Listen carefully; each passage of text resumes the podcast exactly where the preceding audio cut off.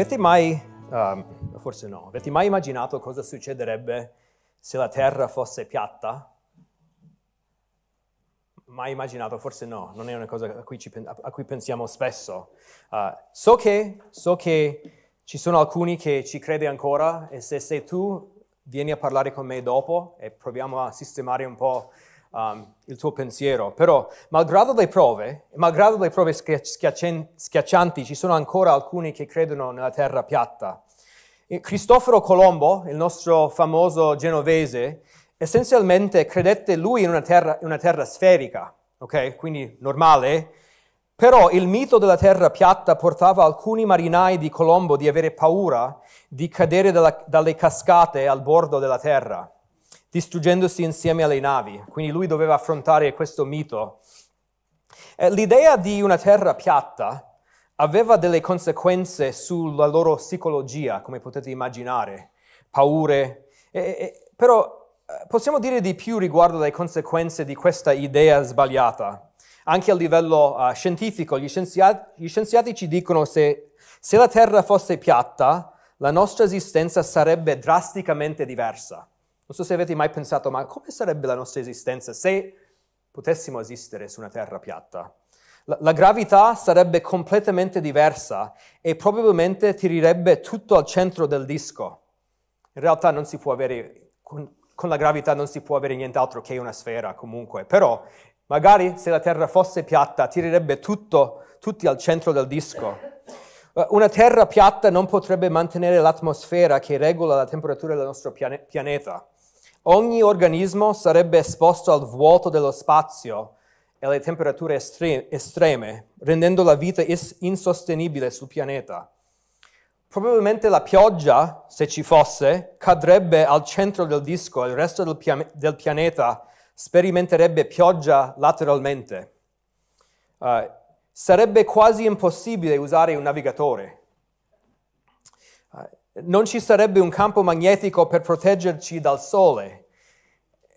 E, e, e, e per di più vedremo, tu, vedremo, tutti noi lo stesso cielo. Voi sapete che al nord vediamo alcune stelle, costellazioni, però al sud della, della Terra ci sono altre cose da vedere, altre costellazioni, altre stelle. Però c'è anche una buona notizia qua. Se la Terra fosse piatta, probabilmente non ci sarebbero uragani quindi questa è una buona notizia. Il mio punto è questo, idee hanno conseguenze logiche, idee hanno in, un impatto su altre idee, uh, come, come, ci dimostra questo esempio della terra piatta. Um, quando crediamo una cosa ci sono altre cose per, per, per forza che dobbiamo credere di conseguenza. Potremmo anche in un modo simile farci la domanda, e se non ci fosse la, la risurrezione dei morti, cosa implicherebbe? Cosa significherebbe se non ci fosse la risurrezione dei morti? Qu- quali sarebbero le conseguenze di un'idea del genere? E, e, come vi abbiamo insegnato diverse volte in questi anni, la speranza della fede cristiana è che ci sarà una risurrezione futura per il credente. La nostra speranza finale è di abitare su una nuova terra, in nuovi cieli, anima e corpo con Cristo. Cioè questo corpo che viene sepolto alla nostra morte sarà risuscitato in gloria per assomigliare al corpo glorioso di Gesù Cristo. Questo è un aspetto fondamentale della dottrina cristiana che vediamo chiaramente negli insegnamenti di Gesù Cristo, nei Vangeli e anche negli scritti degli Apostoli anche chiaramente espresse nel credo apostolico che, che nacque nel secondo secolo d.C., che dice nell'ultimo paragrafo, credo nello Spirito Santo, la Santa Chiesa Cattolica, in senso universale, la comunione dei santi, la rimissione dei peccati, la risurrezione della carne e la vita eterna. Amen. Vi invito a aprire a 1 Corinzi 15 perché vedremo che nella Chiesa antica c'erano dei credenti che faticavano con questa idea della risurrezione de, de, de, della carne. Uh, an, nei, nei, primi anni della Chiesa c'erano alcuni che mettevano in dubbio questo insegnamento e noi vogliamo leggere uh,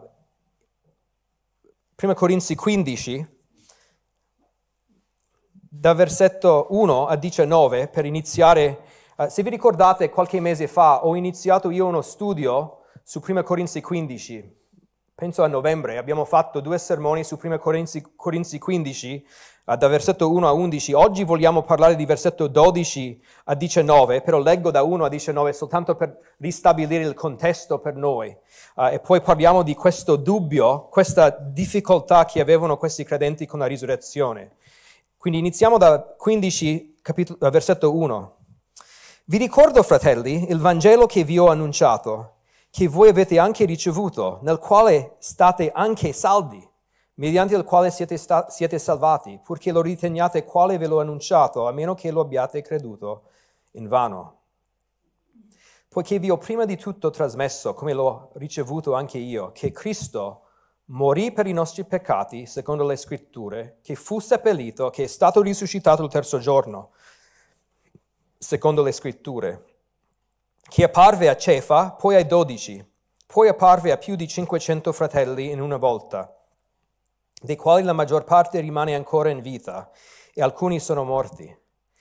Poi apparve a Giacomo, poi a tutti gli apostoli e ultimo di tutti apparve anche a me come all'aborto, perché io sono il minimo degli apostoli e non sono degno di essere chiamato apostolo, perché ho perseguitato la Chiesa di Dio. Ma per la grazia di Dio io sono quello che sono e la grazia sua verso di me non è stata vana, anzi ho faticato più di tutti loro. Non io però, ma la grazia di Dio che è con me. Sia dunque io o siano loro, così noi predichiamo e così voi avete creduto. E poi arriviamo al nostro testo per stamattina, da versetto 12 in poi. Ora, se si predica che Cristo è stato risuscitato dai morti, come mai alcuni tra voi dicono che non c'è risurrezione dei morti? Ma se non vi è risurrezione dei morti, neppure Cristo è stato risuscitato. E se Cristo non è stato risuscitato, vana dunque è la nostra predicazione e vana pure è la vostra fede. Noi siamo anche trovati falsi testimoni di Dio, poiché abbiamo testimoniato di Dio che Egli ha risuscitato il Cristo, il quale Egli non ha risuscitato se, se è vero che i morti non risuscitano. Difatti, se i morti non risuscitano, neppure Cristo è stato risuscitato. E se Cristo non è stato risuscitato, vana è la vostra fede. Voi siete ancora nei vostri peccati. Anche quelli che sono morti in Cristo sono dunque periti. Se abbiamo sperato in Cristo per questa vita soltanto, noi siamo i più miseri fra tutti gli uomini. la dottrina errata che Paolo cerca di affrontare in, questa, in questo paragrafo, lo vediamo lì in versetto, uh, in, in, in versetto, 12 alla fine dove dice come mai alcuni tra voi dicono che non c'è risurrezione dei, dei morti? Questo è il pensiero sbagliato che Paolo doveva affrontare e, e, e come dicevo, quando consideriamo un'idea o un credo dobbiamo anche considerare le conseguenze di un tale pensiero. Come con la, terra piatta dobbiamo considerare che cos'altro devo accettare, uh, dobbiamo considerare le conseguenze de, di un tale credo che dice non c'è risurrezione. Infatti, due mesi fa, quando abbiamo parlato di, di, di, della risurrezione di Cristo, abbiamo fatto questo insieme, abbiamo parlato di, di quali sono le conseguenze di negare la risurrezione di Gesù Cristo. Per esempio abbiamo visto a novembre, alla luce dei fatti storici, chi nega la risurrezione di Gesù deve anche avere una spiegazione per le altre evidenze, come il fatto che più di 500 persone hanno visto Cristo risorto. Quindi non possiamo dire che hanno avuto una allucinazione. Uh, negare la risurrezione significa che bisogna spiegare il fatto che 500 persone hanno visto Cristo. O se vi ricordate uno un po' strano, che ci sono alcuni così determinati di negare la risurrezione di Gesù Cristo, ma riconoscendo la forte testimonianza della, oculare di questo evento, alcuni hanno suggerito che Gesù aveva un fratello gemello che finse di essere Gesù risorto e ha convinto tutti. Questa è una veduta della minoranza, però comunque esiste. Stanno cercando di di, di, spiegare alla luce del loro punto di vista le conseguenze logiche del loro credo. le idee che crediamo hanno conseguenze uh, e, e, e, suscitano altre cose che dobbiamo accettare logicamente.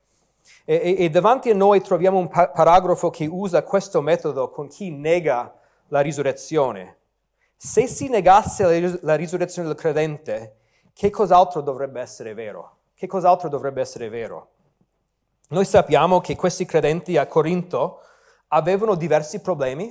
Uh, lettera, questa lettera di Paolo mirò a istruirli, a chiarire delle cose per loro. C'erano divisioni tra di loro, c'erano peccati che tolleravano, peccati scandalosi, uh, davano un cattivo esempio del Vangelo, erano confusi riguardo al matrimonio, erano confusi riguardo al divorzio, risposarsi, confusi riguardo alle libertà cristiane, alla Santa Cena, erano confusi riguardo ai doni spirituali.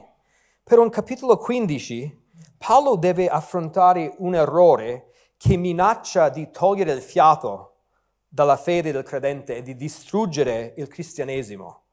Come mai alcuni di voi dicono che non c'è risurrezione dei morti? Com'è possibile arrivare al punto di accettare una tale dottrina?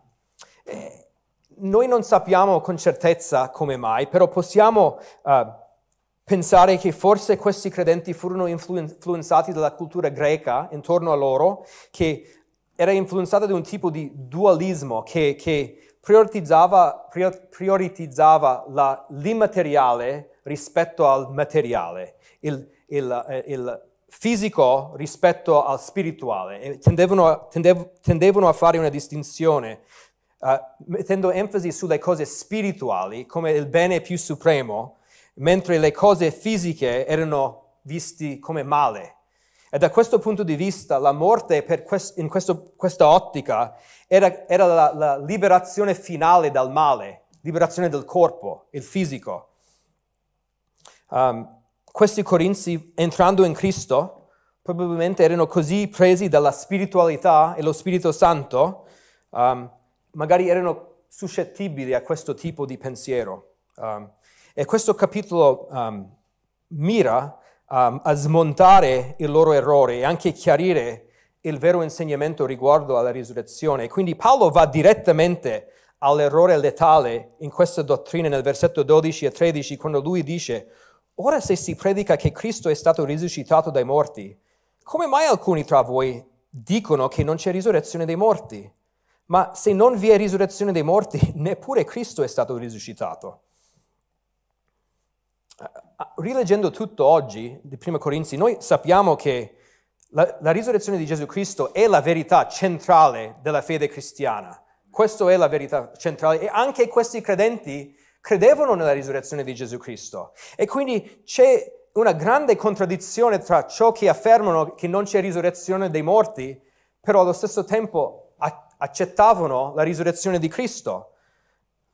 La, negare la risurrezione del corpo implica la falsità della verità più basilare della fede cristiana, la risurrezione di Gesù Cristo. E, e, e forse stamattina uh, sei venuto e non stai lottando con questo errore. Credi già nella risurrezione del corpo. Um, però noi possiamo essere istruiti dal modo in cui Paolo smonta la veduta falsa e ci sprona a prendere in considerazione le conseguenze disastrose devastanti ad una tale veduta. E forse avete visto mentre uh, leggevamo, sono, c'è, c'è una, un bel po' di logica. Se questo è vero, questo è vero. Se, se questo non è vero, questo non è vero. Avete visto tutta la logica in, questa, in, in, questo testo. Se non vi è risurrezione, neppure Cristo è stato risuscitato. Se Cristo non è stato risuscitato, siete ancora nei vostri peccati. Cioè, noi stiamo cercando un po' di, di, di sondare la profondità di questa logica di Paolo e renderla chiara in questo sermone. Eh, e, e, e, e, come spero, in qualche modo, le conseguenze dell'idea di una terra piatta rendono più fort, forte la nostra convinzione che la terra è in realtà sferica, spero che valutando questa logica di Paolo possiamo essere ancora più fortificati nella nostra fede, il nostro coraggio nella risurrezione dei morti e nella risurrezione di Gesù Cristo, che ci consola nella morte, che ci rende felici considerando i benefici della risurrezione di Gesù Cristo.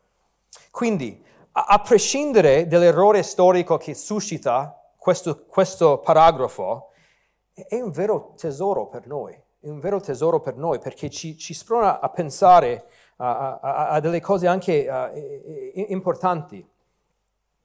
La, la, tesi centrale di Paolo è questa, lo vedremo ancora di più la settimana prossima, però la tesi centrale di Paolo è che la verità della risurrezione del corpo è fondata sulla verità storica della risurrezione di Gesù Cristo.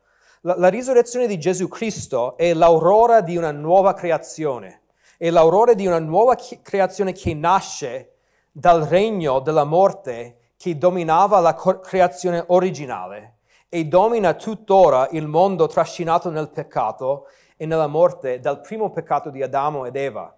Il mondo è, in questo momento, anche ai tempi di Cristo, è dominato dal peccato e dalla morte a causa dei peccati di Adamo ed Eva. Questa è la vecchia creazione, la, la creazione originale.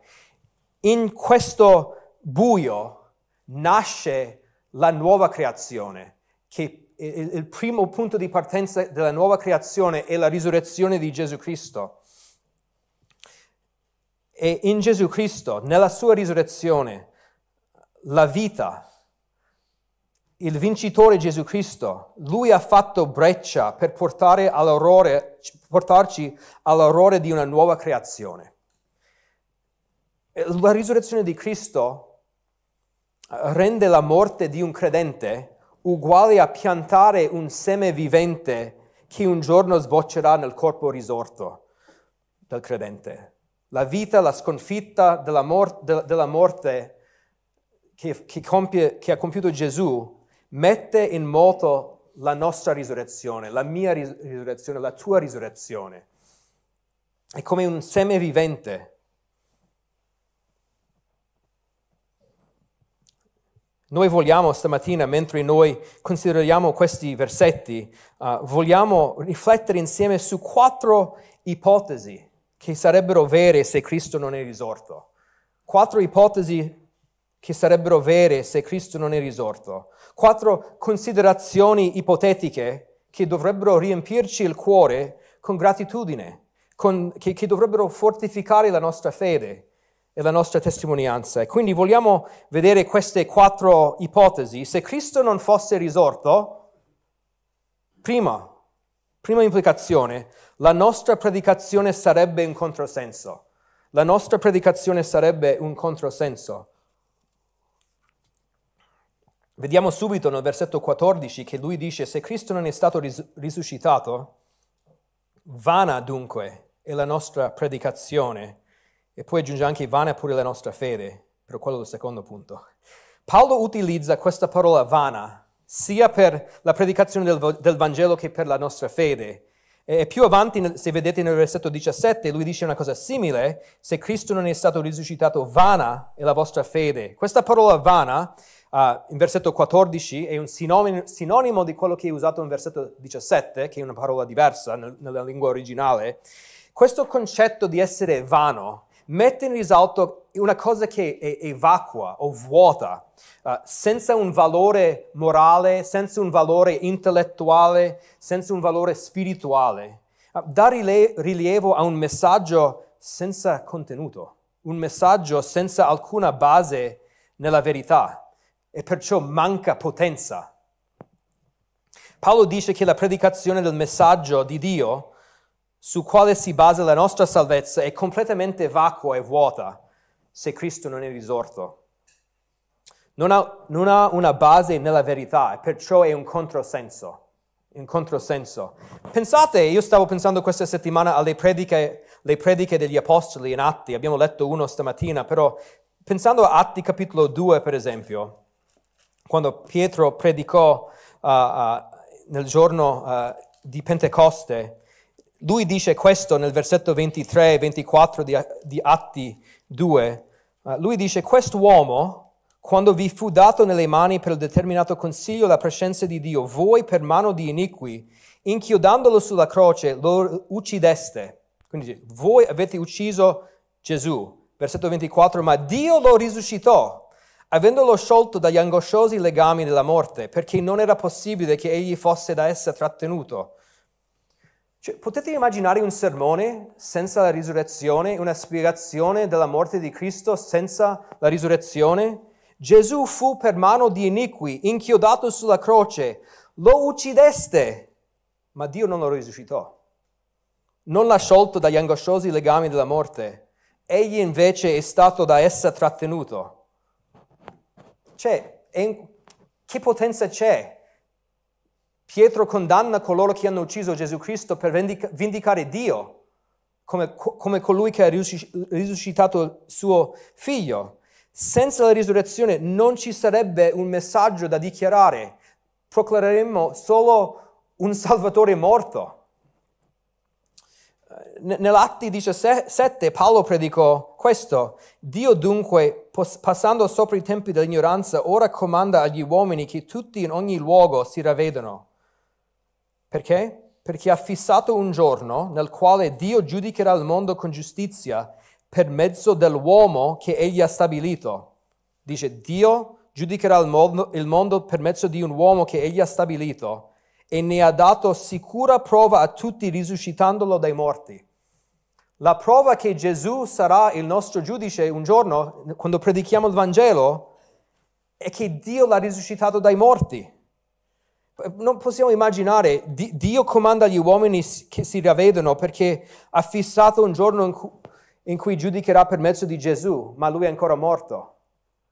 Ha, cioè, è, è, è, veramente assurdo. Per, per, sarebbe un po' come prendere un, un, un, cornetto alla crema, ma non c'è la crema. Uh, una, uh, o comprare un panettone artigianale solo per scoprire dentro c'è una bolla di aria e non c'è niente dentro. La, la, predicazione del Vangelo viene rovesciata completamente, uh, vuotata da ogni vero significato senza la risurrezione. E, e la, la, la potenza del Vangelo deriva dalla risurrezione di Gesù Cristo. Se Cristo non è risorto, il cristianesimo è reso uguale a ogni altra religione nel mondo. Ogni altra religione nel mondo che seguono fondatori morti. Maometto, morto ancora. Siddhartha Gautama o Gautama Buddha, morto. Confucio, morto. Uh, per chi conosce i mormoni, Joseph Smith, morto. E un sacco di altre sette cristiane pure, che hanno fondatori morti. Morti per non farsi più vivi su questa terra. E senza la risurrezione noi siamo nella, sulla stessa barca di loro. Gesù dice, io sono la via, la verità, la vita, nessuno viene al Padre se non per mezzo di me.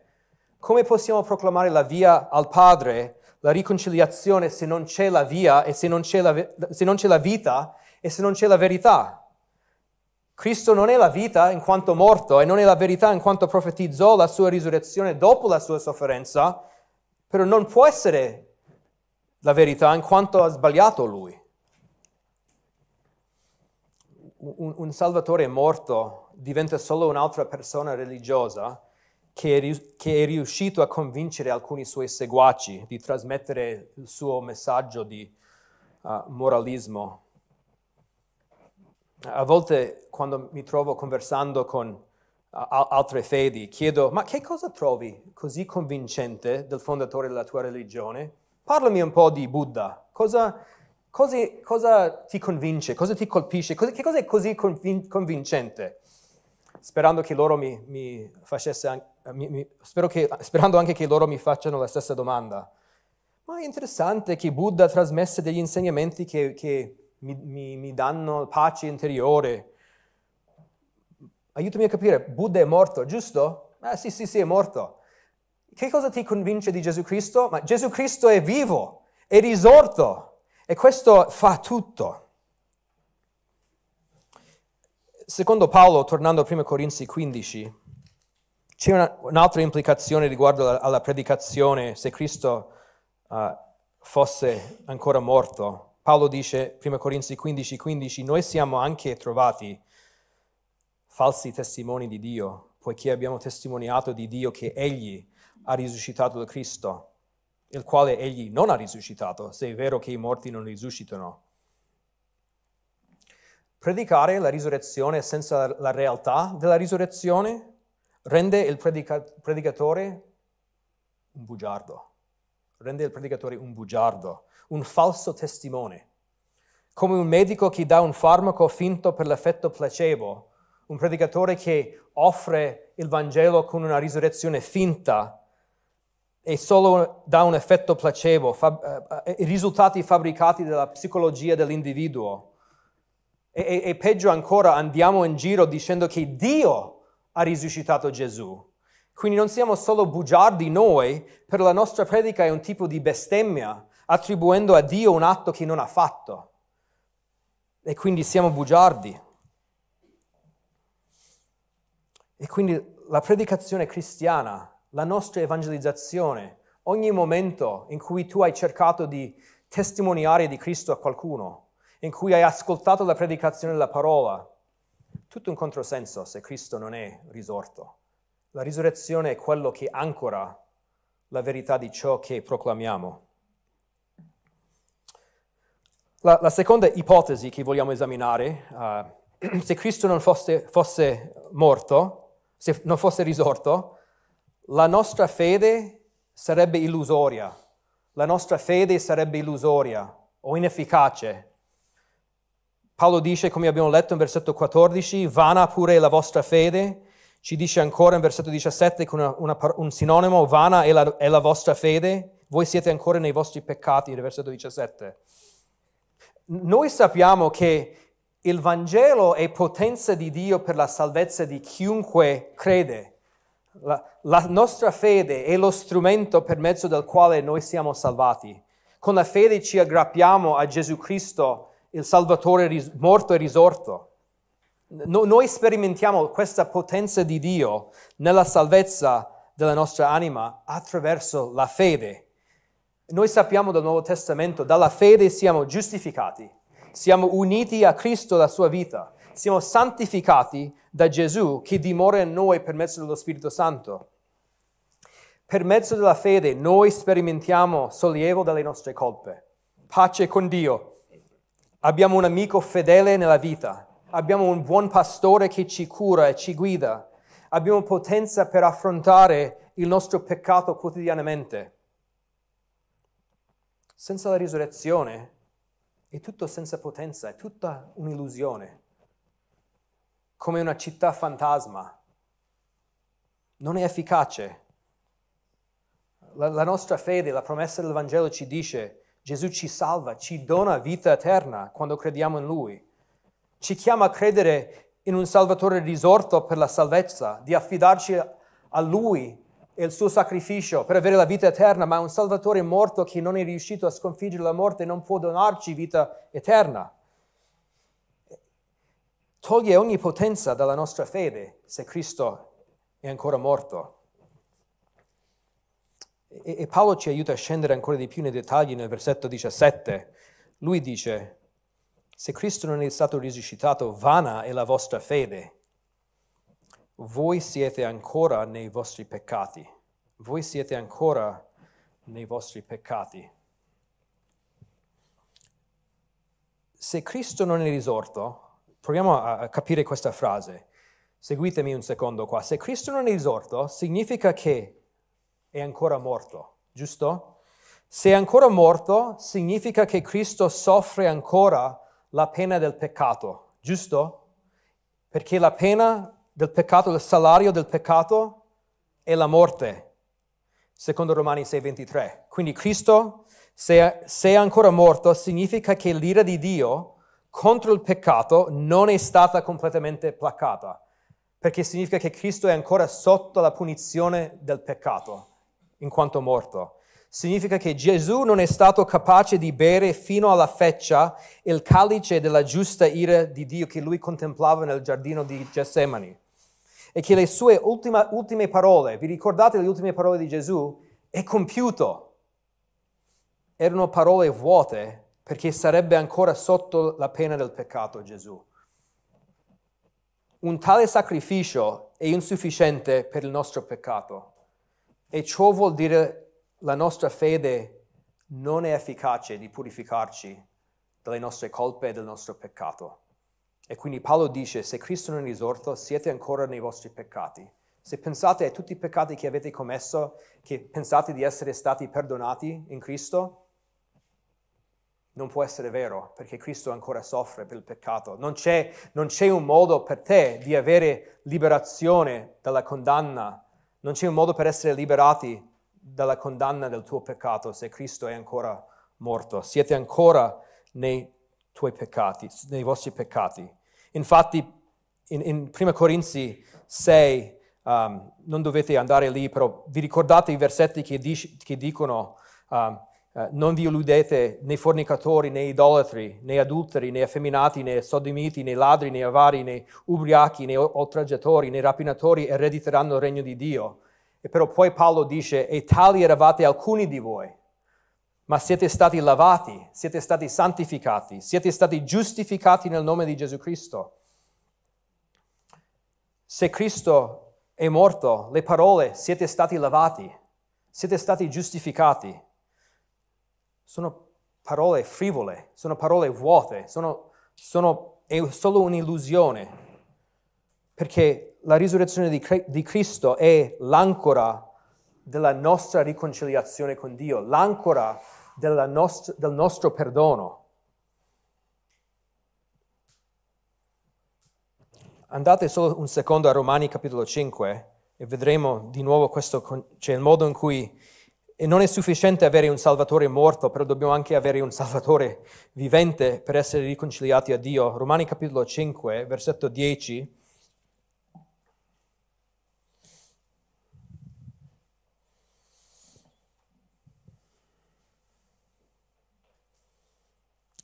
Se infatti mentre eravamo nemici siamo stati riconciliati con Dio mediante la morte del figlio suo, tanto più ora che siamo riconciliati saremo salvati mediante la sua vita.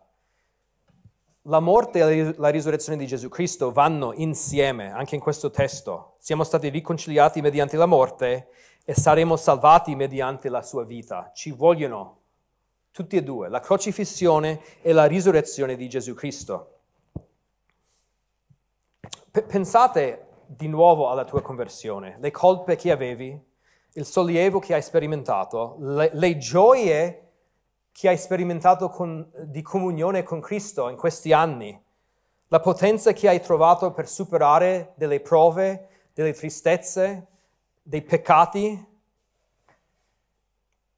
È tutto finto, è tutto un fake news, è tutto un, un, un, un gioco, è una realtà illusoria creata nella tua immaginazione e fortificata da quei bugiardi apostoli che ci hanno tras- trasmesso questo messaggio. Mi ricordo l'anno scorso parlavo con un testimone di Geova che mi diceva questo, anche se Gesù non è vero, comunque seguirò gli insegnamenti della Bibbia perché mi trovo bene nel mio matrimonio con i principi morali. Cosa? Anche se, anche se, Gesù non è vero, seguirò gli insegnamenti della Bibbia che ci dice di essere uh, onesti, che ci dice di, di, di, non dire bugie.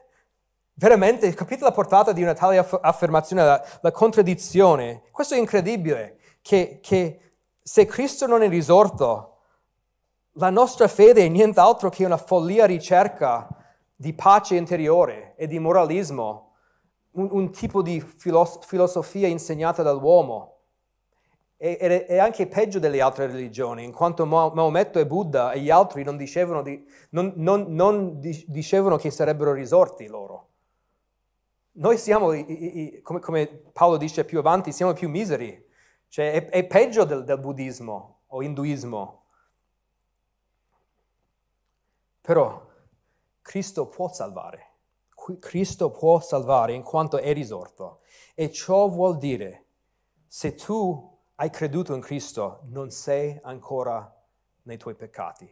Sono stati perdonati, sono spariti dal perdono che abbiamo nel sangue di Gesù Cristo. Il suo sangue è reso efficace dalla sua vita. La fede non è illusoria. Però se tu sei qua stamattina e tu non hai ancora creduto in Gesù Cristo per la salvezza, se tu non ti sei affidato a Gesù completamente, magari ti affidi, ti aggrappi ancora di essere magari una brava persona, significa che tu sei ancora nei tuoi peccati. Significa che tu non hai conosciuto il sollievo del perdono di Gesù Cristo. Significa che tu non hai accolto il dono della vita eterna che c'è in Cristo e ti invito oggi, che oggi possa essere quel giorno in cui tu conosci tutte le gioie che conosciamo noi, che, che siamo legati a Gesù Cristo e alla sua vita.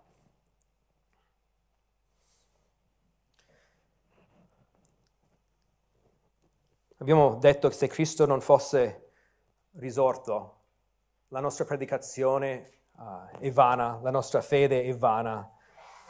Però c'è una terza ipotesi. I cristiani morti sarebbero senza speranza. I cristiani morti sarebbero senza speranza.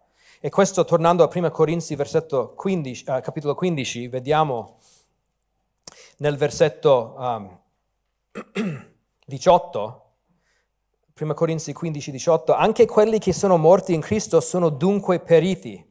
Anche quelli che sono morti in Cristo sono dunque periti. Avete mai perso un caro in Cristo? Un amico, un genitore, uno zio, un, un cugino, una nonna? Quanto è grande la consolazione che stanno solo dormendo, stanno solo dormendo, che, che uh, la salma è il seme che si sboccerà un giorno in quel corpo risorto di cui parlavamo, che, che ci sarà un giorno una gloriosa riunione con i nostri cari in Cristo. Questa è una grande consolazione, però se, se non c'è la risurrezione della morte, se non c'è stata la risurrezione di Cristo, tutta questa consolazione è solo un inganno immenso. È un inganno immenso e, e, noi siamo ingannati consolandoci con concetti vacui e immaginari, anche consolando gli altri con delle parole false.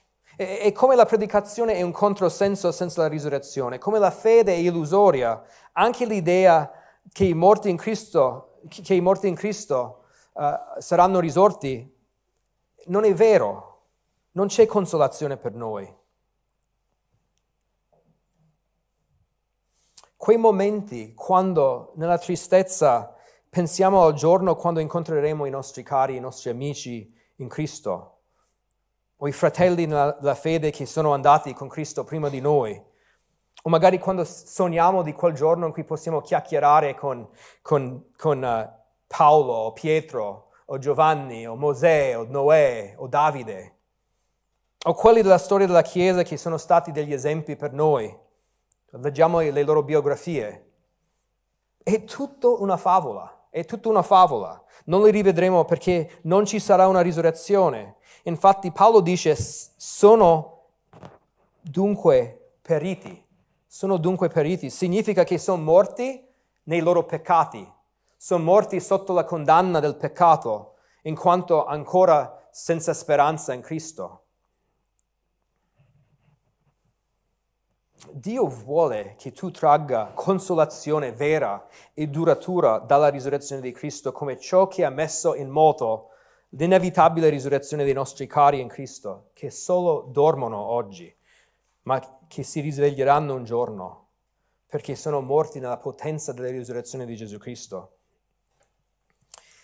Stamattina pensavo a mia nonna materna, che uh, che è morta nel 2008 dopo una lunga lotta con Alzheimer e demenza, um, che come sapete è una brutta malattia, um, perché è una brutta malattia per chi deve starle dietro. Quando aveva circa 90 anni l'abbiamo dovuto mettere un tipo di una casa di riposo o RSA, la sua memoria falliva. Mi ricordo una notte, notte che mia nonna chiamò mia mamma per avvisare mia mamma, mia nonna aveva 90 anni, Voleva avvisare mia mamma che non sarebbe tornata a casa quella sera e che mia mamma doveva avvisare i genitori di mia nonna di non preoccuparsi che non tornava quella sera. Mia nonna aveva 90 anni, i suoi genitori erano morti da 30-40 anni.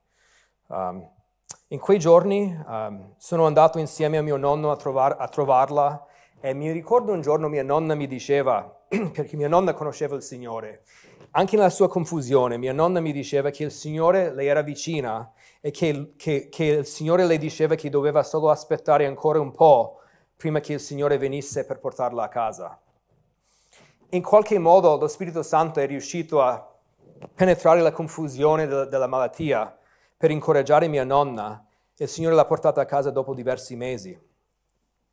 E, e racconto questa storia solo perché io mi ricordo, e, e tuttora, cioè, se, se io so che ognuno di noi abbiamo queste persone nella nostra vita che cioè, li vedremo di nuovo un giorno, queste persone, se, se, se erano in Cristo. Però senza la risurrezione di Cristo non c'è consolazione, non c'è consolazione per, per cari, morti, genitori, nonni, mentori. Noi siamo come quelli senza speranza e consolazione. Dio vuole usare queste verità che, che Paolo doveva smontare una veduta falsa, però questo, questa implicazione è una consolazione per noi che, che i morti veramente dormono, non, non, per, non periscono e quindi noi abbiamo speranza in Cristo. Vediamo la, la, la quarta ipotesi adesso, vogliamo vedere l'ultima ipotesi qua, che è più breve. Noi saremmo i più miseri, noi saremmo i più miseri. La predicazione è vana, la fede è vana, i morti in Cristo sono senza speranza, noi saremmo i più miseri. Paolo dice nel versetto 19, se abbiamo sperato in Cristo per questa vita soltanto, noi siamo i più miseri fra tutti gli uomini. Noi siamo i più miseri fra tutti gli uomini. Questo magari lo possiamo chiamare il risultato altri, delle altre ipotesi. Se noi crediamo una predicazione che è un controsenso, se noi abbiamo una fede che è illusoria e inefficace, se ci consoliamo senza una vera speranza, siamo davvero i più miseri in tutto il mondo.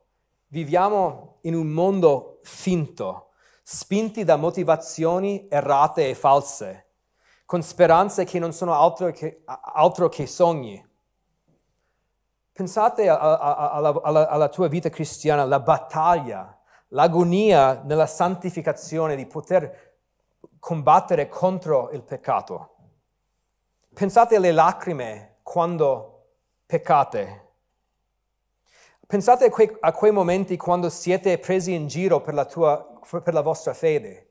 Pensate a quei momenti quando siete stati allontanati magari da amicizie o persone nella, nella vostra famiglia che, che, non vogliono essere più amici a causa della, della, della fede che hai. Pensate a quei, quei momenti in cui trovi il coraggio di testimoniare agli altri riguardo alla tua fede. Pensate a volte alla vergogna di avere pochi amici e di essere visti come una setta in questo paese. O a tutte le decisioni che dobbiamo prendere per essere persone integre in un mondo caduto. Pensate a tutti i piaceri del mondo che, e le ricerche del mondo che cerchiamo di rinunciare per onorare Cristo. E tutto per niente se Cristo non è risorto. È uno spreco totale della nostra esistenza. Solo un moralismo come tutte le altre religioni. Ecco perché Paolo dice, noi siamo o saremmo i più miseri fra tutti gli uomini.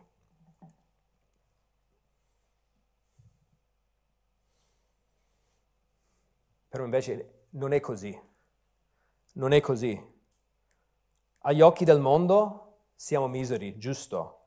ma gli occhi di Dio che ci vede, ci vede nel Cristo risorto, Dio ci contempla come quelli in Cristo, morto e risorto, siamo non miseri, ma siamo i suoi figli adottati, figli adottati dal Padre, con una viva speranza. Siamo portatori di luce e di vita, di verità, con una fede solida, costruita sulla roccia della tomba vuota di Gesù Cristo e siamo speranzosi in attesa della realizzazione delle sue preziose promesse verso di noi. E siccome la risurrezione è vera, il tuo perdono è vero, non sei nei tuoi peccati, la consolazione nella morte abbiamo, che abbiamo è vera. E ogni volta che tu predichi il Vangelo, che tu ascolti il Vangelo, puoi essere assicurato che è un messaggio vero, vivente e potenziato dallo Spirito Santo. La nostra predicazione, la nostra fede non è vana. Preghiamo. Signore, noi vogliamo avvicinarci a te, um, ringraziandoti per questo tesoro, in realtà, Signore, che noi in Cristo abbiamo la vita, abbiamo speranza, abbiamo verità e noi siamo stati perdonati da ogni nostro peccato. Io prego, Signore, se c'è qualcuno qua in questa sala oggi che non ti conosce, che è venuto, magari ha ascoltato mille volte il messaggio del Vangelo, che oggi possa essere anche un giorno in cui la verità della risurrezione di Gesù Cristo possa far breccia nel loro cuore affinché si ravvedano e, e, e credono in Gesù Cristo.